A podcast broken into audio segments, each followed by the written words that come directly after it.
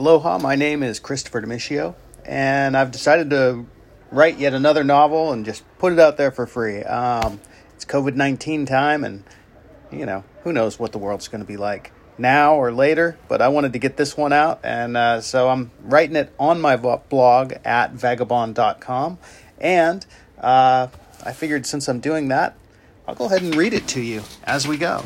So, here we go. You can find it either at vagabond.com or A Very Good Novel.com, which that works. So, let's begin. The name of the novel is A Very Good Novelle Coronavirus by Christopher Dimicchio. That's me. Prologue. A History of the World and Her Apes. Once upon a time, there was a beautiful planet filled with chaotic and beautiful landscapes, flora, fauna, and amazing oceanic and geologic events. Things pretty much went the way things go on any planet with life. There were good times, there were bad times, there were mass extinctions, there were cataclysmic events that included but were not limited to meteors, tsunamis, volcanoes, earthquakes, ice ages, and much more. And so it went. The planet produced life in abundance and killed that life in abundance. Sometimes the planet used one form of life to kill other forms of life. Sometimes the planet took a break and simply enjoyed a necessary state of homeostasis. It was during one of these periods of restful equilibrium that the monkeys and the apes started fucking things up. It's a long story, and it's been told many times. I don't want to bore you with all the details, so I'm going to summarize it in as little space as possible. Purgatoria were built to fuck. They fucked and they fucked and they fucked. As a result of always fucking and always looking for something else to fuck, these little fuckers spread throughout Eurasia and Africa and became the common ancestor for all of the family of animals known as primates. The primates all kept their ancestors' proclivities for making new descendants and also for filling pretty much any unoccupied ecological niche that they might come across. This led to the diversity of primates known as lemurs, lorises, bush babies, tarsiers, old world monkeys, new world monkeys, and apes. While each of these branches is interesting, it's the apes that we will focus on because they also kept doing what they did best, which eventually led to many different species of human living at the same emergent time. This was all in the blink of the planet's eye, so she didn't really notice. The human species interbred, migrated, adapted, and began to fight for space. A particularly nasty branch of the humans fucked, killed, ate, and exterminated all the other branches. Bye-bye, Homo habilis, Homo rodolfensis, Homo erectus, Homo heidelbergensis, Homo rodentius, Neanderthal, Denisovan, Homo floresiensis, and Homo luzonensis. And hello, Homo sapiens, the one and only survivor of the great human wars. There can only be one, at least there can only be one if the winner is Homo sapiens, because these things were the most illogical, selfish, and nasty creatures that the planet had ever spawned. Oh, I can hear you right now. But wait, I'm one of those. You, me, you're one of those.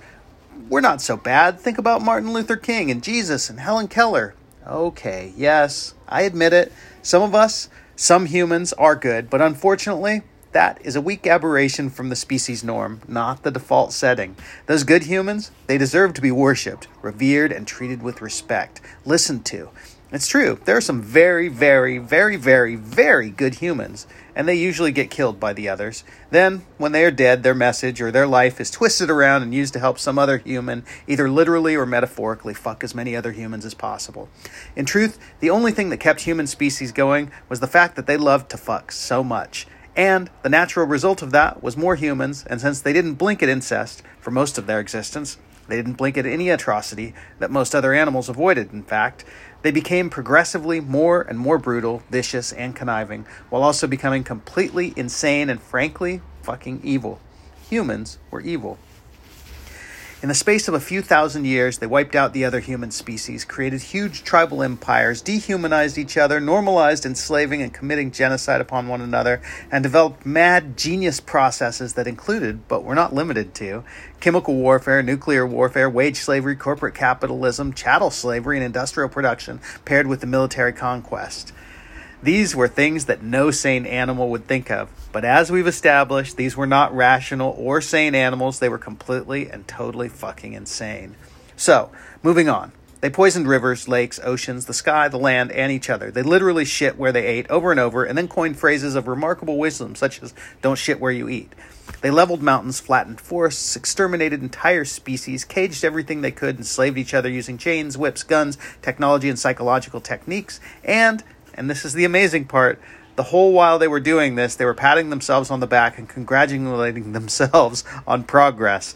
They wrote declarations and manifestos, and they declared human rights and universal brotherhood, and all the whole time they came up with new ways to stick it to each other. Jesus and Buddha and others came and said wise things that generally came down to, don't treat each other like shit, because you don't want to be treated like shit, and neither does anybody else. For that, Jesus got nailed to some sticks, and Buddha got fed some rancid meat. J.P. Morgan came along and said, hey, these guns are really cheap and they blow up in your face if you try to shoot them, but I can buy them cheap and sell them to the people fighting against slavery. But really, most of them are probably fighting for other reasons, but let's not go there, and make a huge profit. And he did that, and people worshipped him for it, just as they had worshipped the slave-owning trader who founded their country and all the tyrants, kings, dictators, and despots of the past.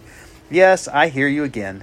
Slave-owning trader? You mean the founder of the United States? General George Washington? Yes, a man who bought and sold other humans and swore an oath more than once to support the King of England, and then betrayed that oath and led an uprising so he could make more profit and buy more slaves. In any event, I don't mean to pick on General Washington. He was no worse than most of the other power-hungry men around him, and considerably better than many, depending on how you define the term better.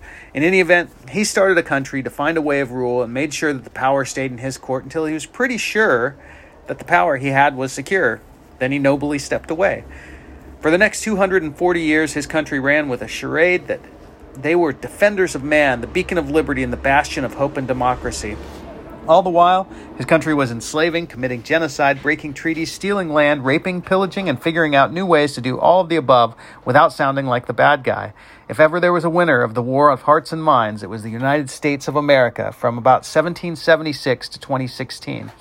Even when they fought wars for made-up reasons or invaded countries to take their resources, the USA always was able to justify itself as the policeman of the world or the defender of democracy, which is pretty funny if you think about it and ignore the millions of dead and suffering that came from it. The USA developed the atomic bomb, and even though the war was more or less over, dropped a couple of them on Japan just to make sure that they knew they had lost. The 100,000 killed in the firebombing of Tokyo wasn't enough for Truman.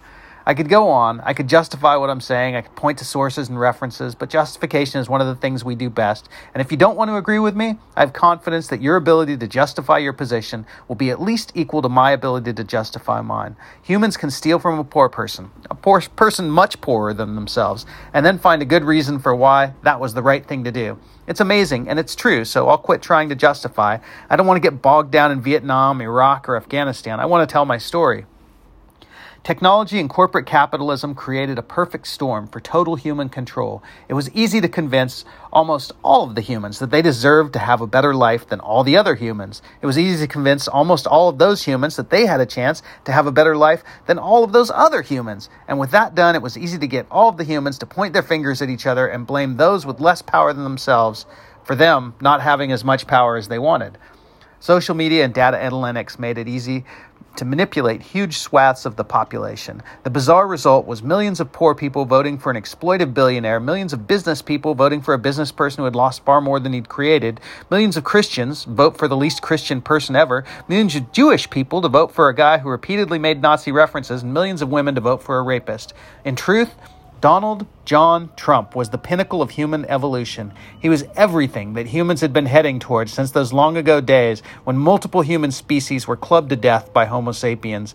If ever there was a perfect example of humanity, Trump was it. And after the election of 2016, he finally took his place as the most powerful primate in the world. One thing was certain, he was never going to let go of that power. Okay, you guys, that's the prologue. I will tease you with the name of Chapter 1 for the next podcast. Chapter 1 is called The Pinnacle of Human Evolution and Conceit. You can imagine where that goes, but you have no idea where this story's going. I'll tell you that now. I'm about 25,000 words into it right now. Expected to be about a 100,000-word novel. And it is speculative fiction, and there's a lot of real people who are used as characters in this. So... don't get your panties in a bunch, or as a matter of fact, go ahead. Anyway, my name's Christopher Dimicchio. I am Vagabond, and I hope you enjoy A Very Good Novelle Coronavirus. Aloha.